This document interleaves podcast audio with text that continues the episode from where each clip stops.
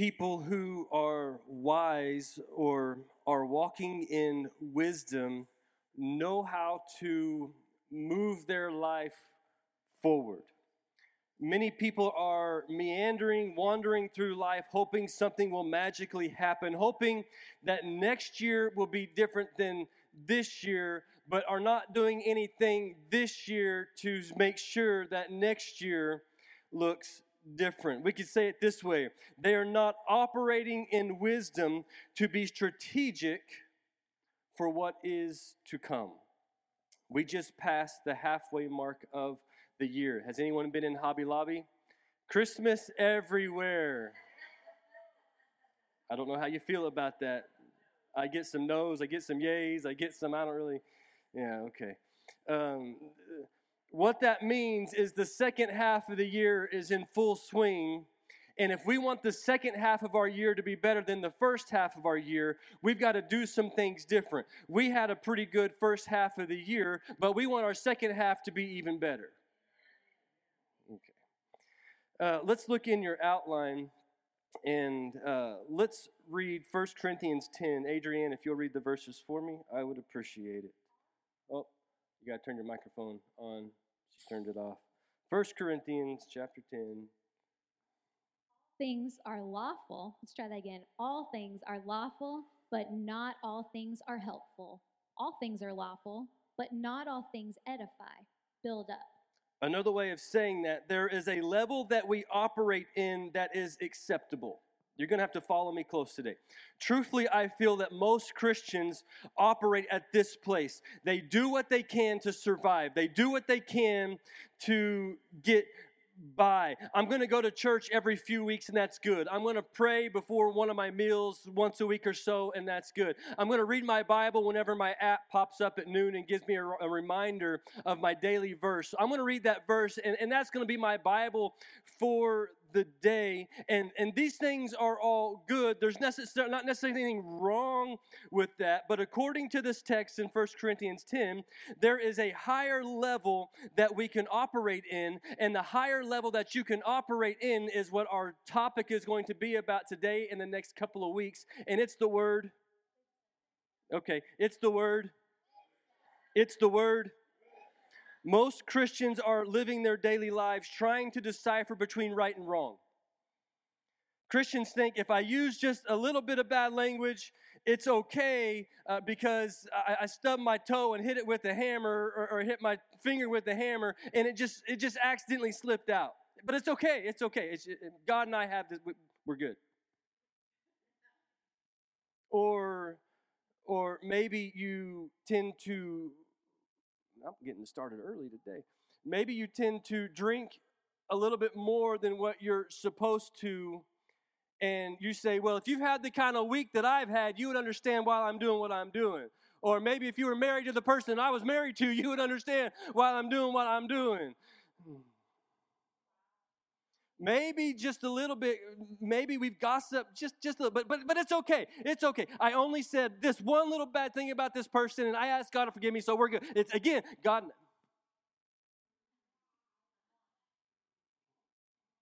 Paul comes and writes this text and says, There's coming a day in your life when, when you no longer have to decipher between what is right and wrong, but if you want to operate at an elevated or a higher level, you need to operate with what we call all things are lawful, but not all things are helpful. Or another translation says, not all things are beneficial. So here's what this text is showing us I can go out and do what I want to do within, within parameters, and God's not going to be mad. He's not going to kick me out of heaven. He's not going to smite me and kill me and, and wish bad stuff upon me and give me bad karma, as a lot of people say. But if I choose to live that way, it won't bring along the pieces of life that need to come together that are there to propel me in a forward motion to be able to fulfill the calling of God that's upon my life. To operate at a higher level, the question is not, is this right or wrong? The question becomes, is this beneficial or not?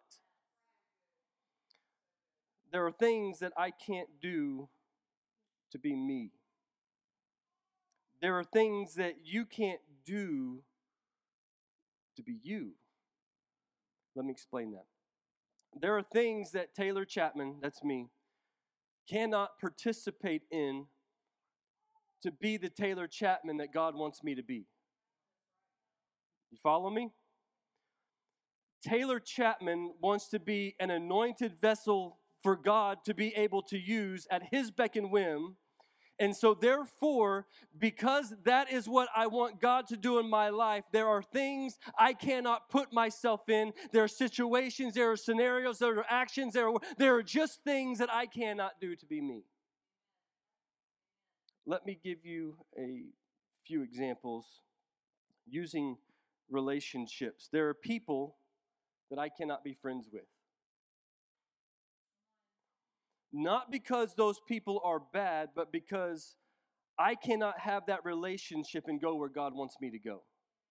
The wrong relationships will not allow me to go forward quick enough to fulfill what God wants me to do. I have to make a wise decision and decide is this person going where I am going? I cannot compromise my future for an individual. When I was in junior high, I had a friend named Ben. And if you guys had a friend named Ben, sorry, but I had a friend named Ben. He was a good kid. We went to church, uh, came from a good home, good family. We were friends for years. We played golf together. One day I began to see a shift in Ben. Things began to, just a little bit different. Uh, he, he still going to church, still loved God, but he just trying to fit in with a different group of people that um, wouldn't necessarily be sitting on the front row at church on Sunday. You see, you see, without saying what I'm saying, because my kids are in here, you see what I'm saying? Okay, all right. Um, one summer, Ben went with my family out to Red River, New Mexico for vacation. We went and spent the week out there. We've been having fun all week, riding motorcycles and four wheelers and going to town and just doing all sorts of things. And, and Ben asked me one afternoon, Hey, can I wear a shirt that you brought? And I'm like, he's my best friend. Of course he can wear my shirt. Like, yeah, you take this shirt, take that shirt, take whatever you want to do. Like, I, I, I don't really care. Take, take whatever shirt that you want to take. And as soon as he asked that question, the Holy Spirit spoke to me, and this is what he said. Listen closely. He can't put on your clothes because you can't put on his clothes. I didn't even realize it but I got into a verbal argument with Ben over wearing a stupid shirt. I cannot tell you what the argument was. He told me later. I argued with him. What was happening? God was separating me from someone who would cause me not to be me. Someone that would hinder wisdom in my life. What was God speaking to me in Red River about that shirt? The physical clothes had nothing to do with the point of the conversation. The issue was God was showing me I can't put myself in the same place as Him. You guys aren't getting this. I have to be different. If I put on His clothes, His clothes will take me down a path that is not being Taylor Chapman. We were cordial until we got back to Stillwater. Then the next week, I told him I couldn't be friends with him any longer. And for the most part, we didn't speak. The next year, I get a picture, I get a text of several pictures of Ben falling off the bandwagon, doing all sorts of ungodly things. There's a good chance if I would have allowed him to remain in my inner circle, I would have gone down that same path. Let me ask a question Was being his friend wrong? No. Was being his friend wise? You're starting to get the difference. God had an elevated place that he has called me to live. So it wasn't wrong being his friend, but it was not wise for me to be his friend. Let me throw in a side note for some of you super religious type people. For those of you who say, well, you could have been the one to witness to him. God put you in his life and him in your life because you need to be that person. Um, that's possible. But let me just kind of say it straight up the way it is. You've got to recognize your assignment. I'm going to say it again. You have to recognize your assignment. There came a point where Ben was no longer my assignment because he no longer wanted what I had to offer. And I, in wisdom, had to recognize my assignment with him was over. You cannot allow people in your life and allow your assignment to be shifted because you want to be, oh, I just love you. I want to be, I just, I just want to get down in the dumps with you and go through life with you. And I know I'm not supposed to, but I'm going to allow your life to stop me from doing what God's called me to do. You have to recognize your assignment, and wisdom gives you advanced knowledge of what is right or wrong. That's good. That's not even in there right or wrong in the moment would have kept me in a relationship that ultimately would have hurt me. There are people in your life you are keeping there because you don't want to go to a higher level. You don't want to make the hard decision. You don't want to say, God, use me the way you want me to be used. So I'm going to allow this relationship to hinder what you're trying to do in my life. But if they are causing you to slow down with what God has called you to do, they are not part of your assignment. I need a smile. Don't try to don't try to pick up something that doesn't belong to you. Okay. I'm going to be nice now. Fast forward, I go to high school. I've got a friend, Phil. Phil's great guy. Um, I got him saved. He started coming to our church. He worked for our church. Uh, he just good dude. Um, still is a good dude. But there came a day when I had to say, I'm sorry, we're not going in the same direction. I guess I wasn't going to be nice. It's, it is what it is. I am almost positive that you can look in your own life and identify there have been people who tried to latch on to you.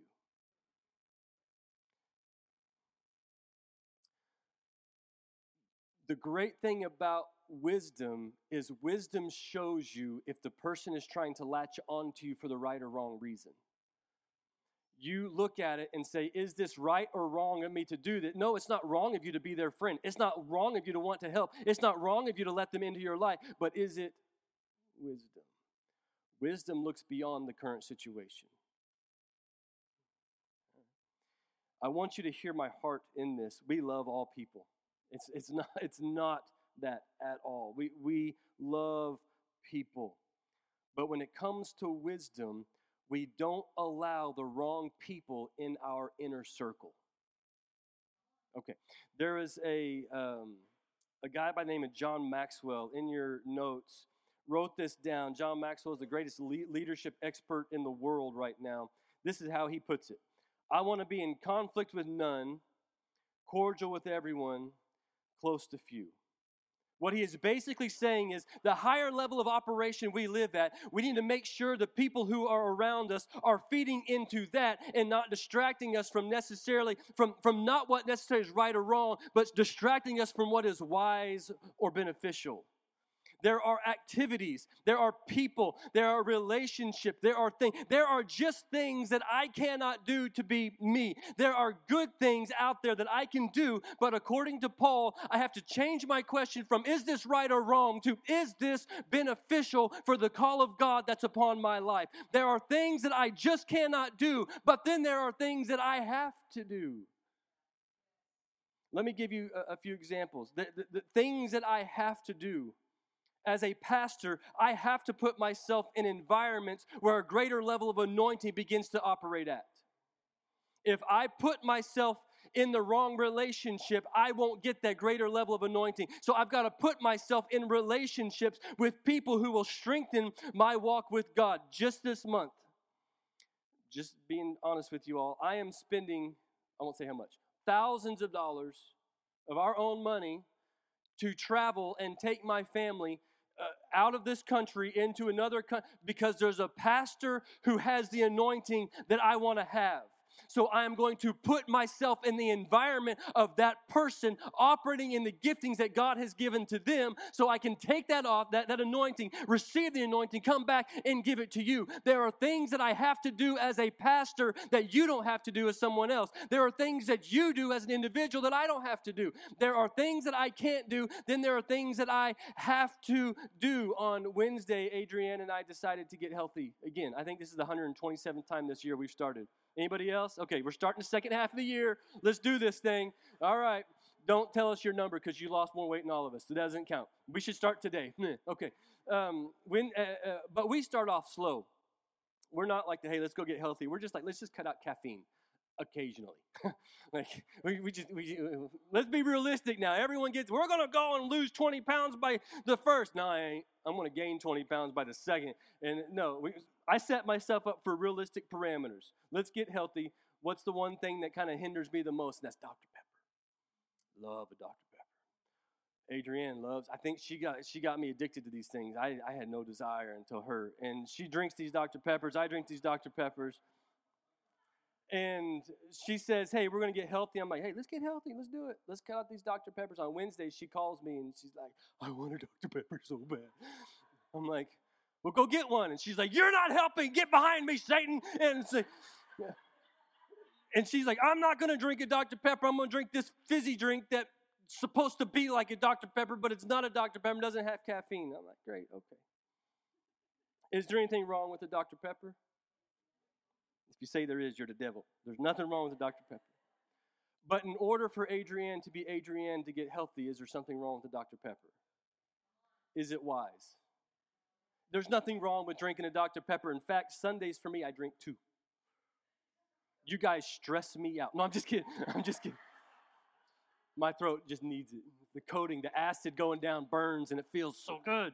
As you can tell, I'm three days without one. I'm starting to covet that Dr. Pepper going down and burning my throat.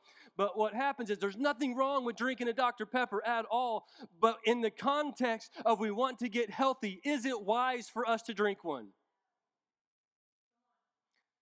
Habakkuk in the Old Testament gives us a great example of how we can practically walk in wisdom. I don't know if you've ever heard this verse this way before, but it makes sense to me, and I hope it will to you as well. Let's look in our outline as Adrienne reads Habakkuk. Just read verse 1. I will take my stand at my watchpost and station myself on the tower and look out to see what he will say to me and what I will answer concerning my complaint. Habakkuk is an Old Testament prophet. He's probably a musician who served in Solomon's temple. He has been complaining to God out of frustration. He gets himself to a point and he finally says, God, I'm not going to complain anymore. I'm going to wait until you give me the answer to do what I'm supposed to do. That's the story taking place of this chapter 2, verse 1. Then God tells him in verse 2 And the Lord answered me, Write the vision, make it plain on tablets, so he may run who reads it. For still the vision awaits its appointed time. It hastens to the end. It will not lie. If it seems slow, wait for it. It will surely come. It will not delay. Look in your outline in green ink right below that. The vision I have upon my life causes me to put standards on myself. That's good, Terrence. You can say amen right there. Thank you. When you have proper vision, you will have a greater understanding of what wisdom in your life looks like. I'm about to run circles in here. Let, us define what wisdom is because maybe that will help you get a better understanding of where I'm about to go. This, this is not the Webster's dictionary, this is the Taylor's dictionary. It's a good one, too. All right. Wisdom, part one. Write this down. Wisdom, and it's going to be on the screen behind me if you don't know how to spell the word. Wisdom is the ability to know difference. Wisdom is the ability to know difference. There were two men hanging on the cross next to Jesus. One is cursing him out, and the other says, Remember me. One of the thieves recognized there was difference in the midst of him.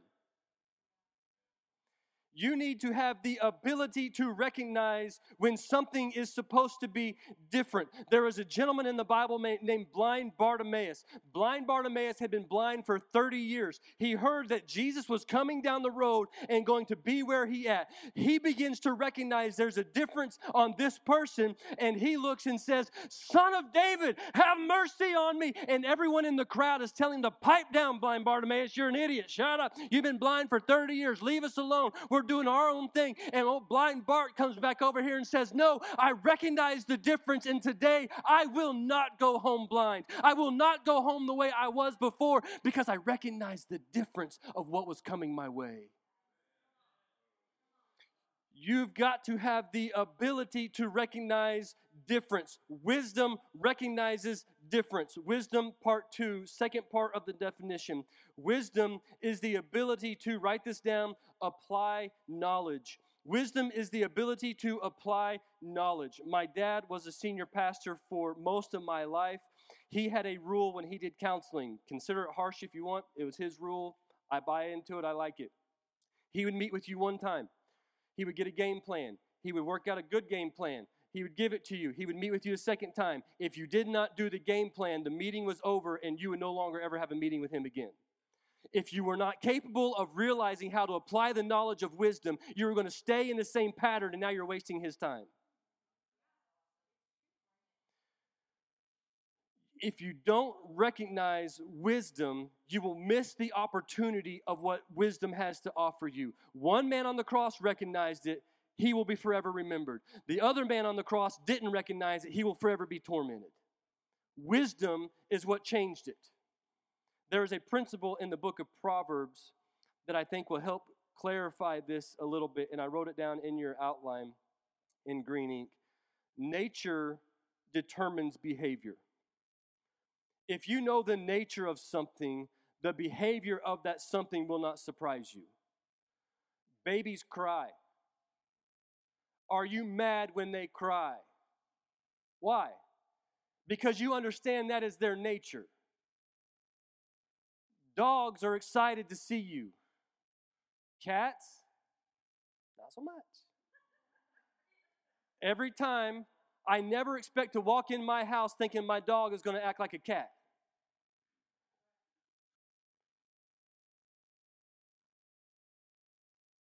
A lion will never act like a lamb. For me to think a lion will not rip apart its predator is foolishness on my part. The nature of what the lion does is the nature of who he is. If you know the nature of something, you understand what that something will always present. If you know people who cut corners to you, they're always going to cut corners around you. If you know people who talk bad about somebody else to you, they're going to talk bad about you to somebody else. And you can't get mad at them because you know their nature.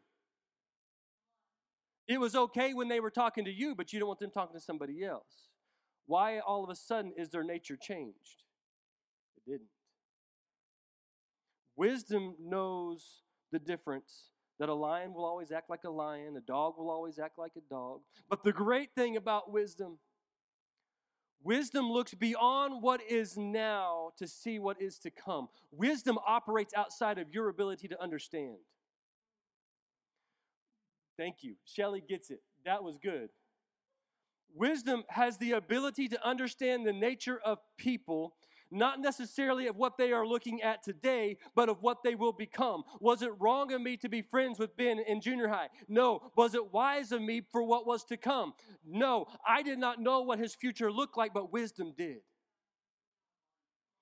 We're giving wisdom a personality here, if you don't understand that. Wisdom has the ability to understand the times and seasons of life you are in. Two men on the cross. One was right, one was wrong. Wisdom has the ability to know the difference in a particular moment. Have you ever been in a moment and you just had that revelation like, "Oh, I got I know something beyond what we're talking about." Wisdom has the the ability to operate outside of the realm of your thinking. Recapping our text chapter in, in Corinthians chapter 10. All things are lawful, not all things are necessary for building up. Again, understanding that there are things that we do that are acceptable, but they are not the wise thing to do. But wisdom, when in proper operation, elevates us to do things that are beneficial, not just acceptable.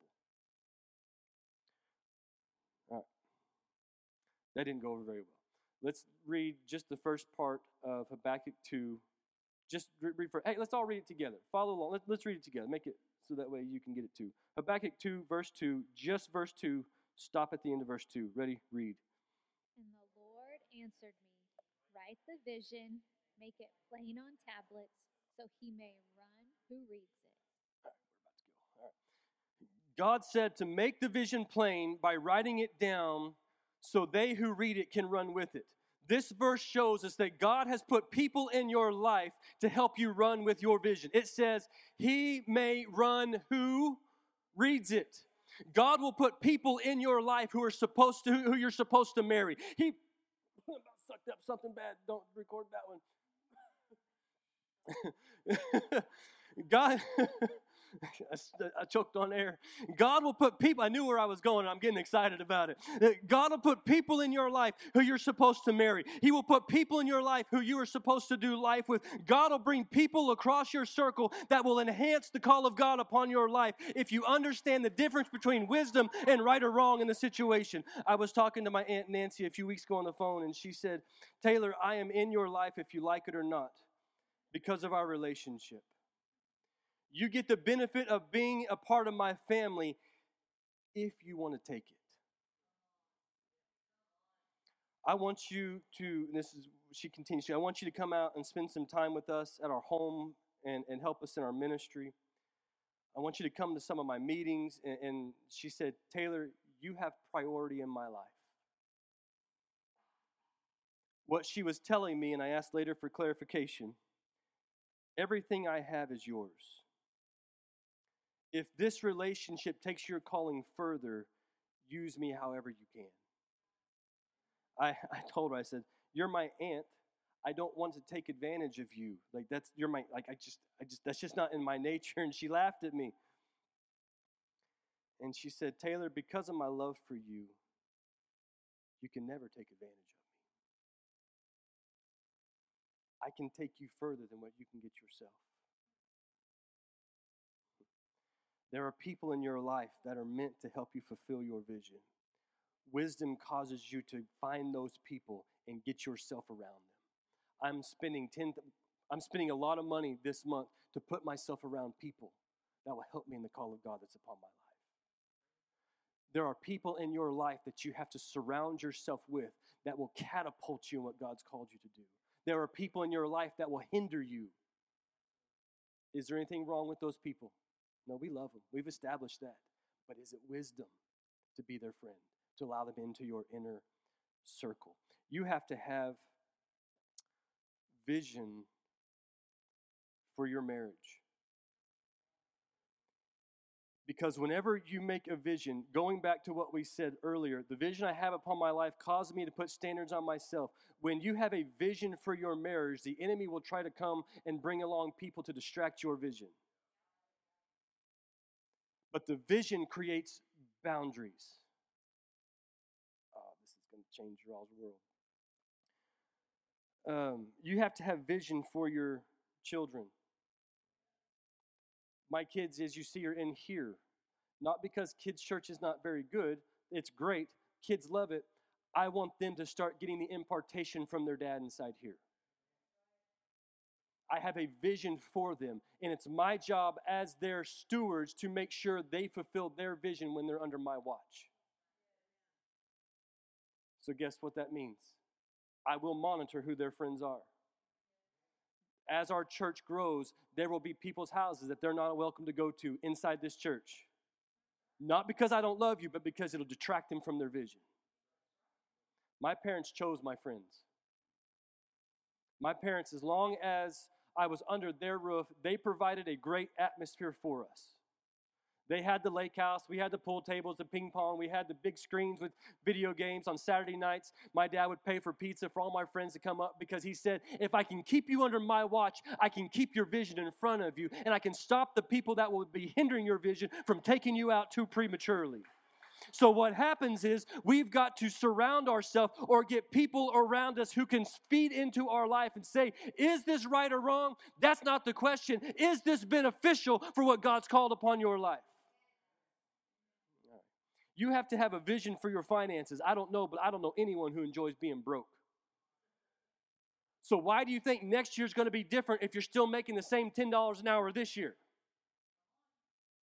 If you don't have a vision, you won't have the standard for what God's put upon your life, so you just wander through life, whatever happens, que sera. On Wednesday, I had a meeting, don't record this one, with the vice president of a bank, and I work with her on, we're, we're, we're looking at a, uh, we were, we were looking at a, a commercial property to buy, and as I'm driving to the bank, I get this gut check. Um, I meet with our banker, and as I was pulling out of the parking lot, I heard this in my spirit. You can proceed forward with this endeavor, but it will sideline your ministry. God told me that I could go ahead and buy the property. Our business needs it.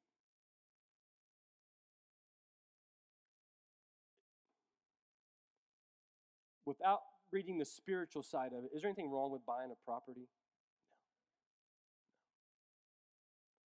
No. In this particular instance, is there something wrong with buying the property? It's not wise. There is something that I cannot do to be the Taylor that God has called me to be. What in your life is sidelining you from being the best Juan you can be, from being the best Richard you can be? What is sidelining? Things that were acceptable. Paul says there are things that are acceptable that are not all that bad. But is it wise? While I was at the meeting, the banker said something we can all learn from. She said, Taylor, once you buy this property, I need you to follow me on this. I need you to write down very clearly is he not a Christian? How you plan to renovate it. Listen. Based upon what you tell me clearly, will determine how much money we will give you. Did you hear what she was saying? The outcome of abundance was based upon my ability to clarify the vision that I have for the property. You guys, I need an organist, some up here to get things going. To this is change your life, people. If you want an abundant marriage, you have to be clear on your vision and walk in wisdom of what your marriage is supposed to look like. You may think it's okay to high five that other's person, uh, someone that's not your spouse. You may think it's uh, to encourage them one way, but you got to ask yourself is this the wise thing to do in order for my vision for my marriage to come to complete fulfillment of what God called the marriage to look like? Some of you, I'm about to step onto, some of you are diddled down around trying to be flirtatious, and you're walking out of the vision that God has for your marriage. Sorry. If you want to have an abundant career, you've got to be clear on the vision of what your career is supposed to look like. If you want to have an abundant relationship with people. You have to be clear on what the vision for that relationship is supposed to look like. Is this person the kind of person that's going to take me forward into my call, or is this person the kind of person that's going to pull me back so I can't fulfill what God's called me to do? It may not be anything wrong with being their friend, but is it the wise thing to do in order to ask ourselves, is this beneficial? Wisdom asks, for a higher level of operating. It says in your outline, Proverbs 29 18. Adrienne, read that, please. Where there is no vision, the people cast off restraint. Say it again. Where there is no vision, the people cast off restraint. Let me say it this way it's in your outline. Hopefully, this makes sense. Where there is no vision, you have no boundaries. Vision gives you wisdom that and that vision builds parameters in your life. Being your pastor keeps me in boundaries. You being married keeps you in boundaries. Now, inside of that boundary, are you operating inside wisdom? I have a responsibility to, to each of you that keeps me in check. There are lines that I cannot and will not cross because of who I am to you. As we conclude our message today, it's time we operate at a higher level, where we live higher. Asking, is this beneficial to the vision that God has for my life?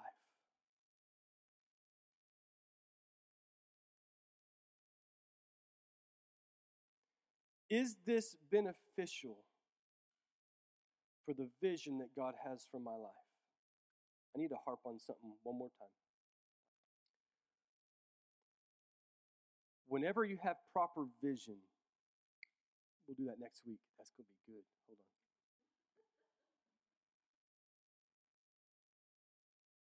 Sorry, had to write down a note. Right.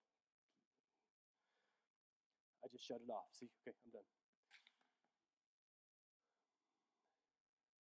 Where you have proper vision in your life,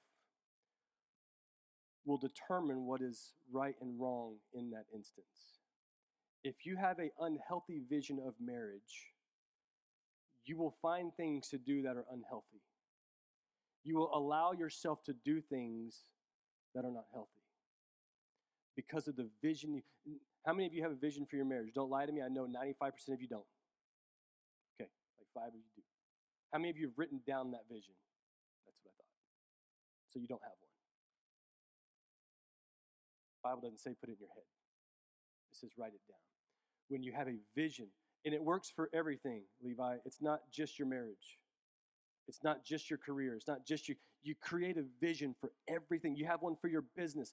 Whenever I started my business, I put a five year plan in place. And I'm going to be very transparent. I'm going to close down in two minutes. I apologize. Three minutes. Uh, five minutes, okay? 30 minutes. That's all I need. It's, it's been a month since I've been up here, so I got some time to make up, Christy whenever I started my business, I put a five year plan in place. The goal was at five years to close my business down and go full time with the church. I hit uh, last month, and this is where this whole message came from. Actually, came from the banker. That's where the, God started speaking to me at. But then everything started clicking in, in, in me. I ran into a block last month, didn't I? I was done.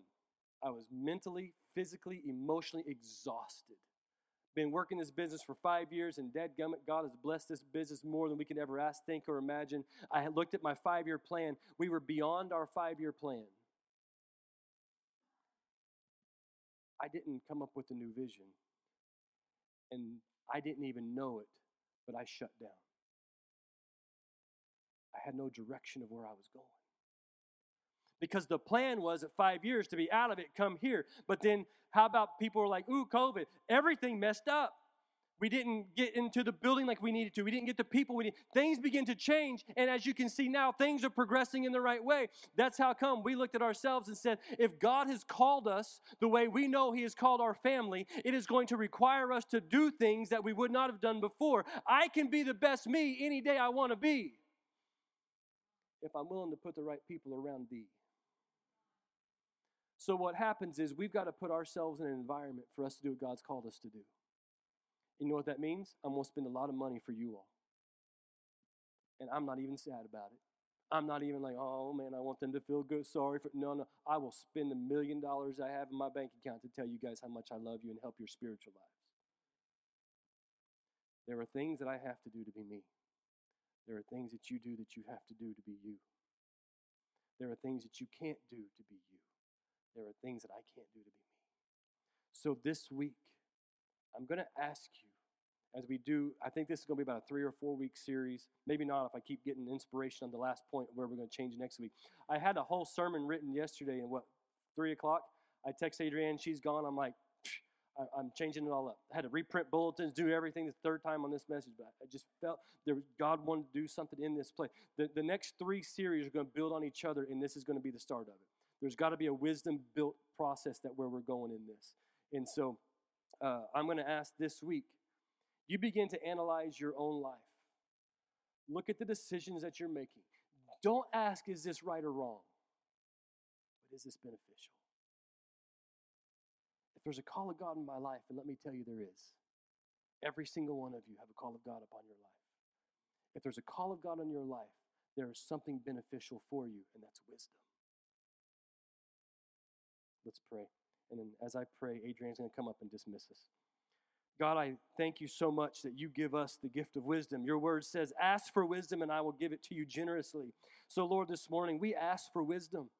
We want wisdom to be the foundation of who we are. We want wisdom to be at the forefront of how we think, what we ask, how we talk, the people we hang around. God, I pray this week that you put people around us and you show us what wisdom is in our relationships. I pray by the power of the Holy Spirit that you move in our hearts to a place where we become wise vessels for you to move in. So, Holy Spirit, have your way. Do what only you can do in each of us so we can walk in the fullness of the calling you have upon our lives. In Jesus' name we pray. Amen. Thank you for tuning in today. For more content like this, visit our website, www.pathwaychurchok.com, to see the variety of ways you can download this content and so much more. It's our pleasure that you would tune in, and we believe that if you take the content you just heard, write down the parts that spoke to you, and work on a plan to apply it, you will not be the same person a year from now. We hope today you can take this content, apply it, share it, let it change you, and you can become all God has called you to become. Thank you again for tuning in. We'll be together again soon. Until then, keep growing.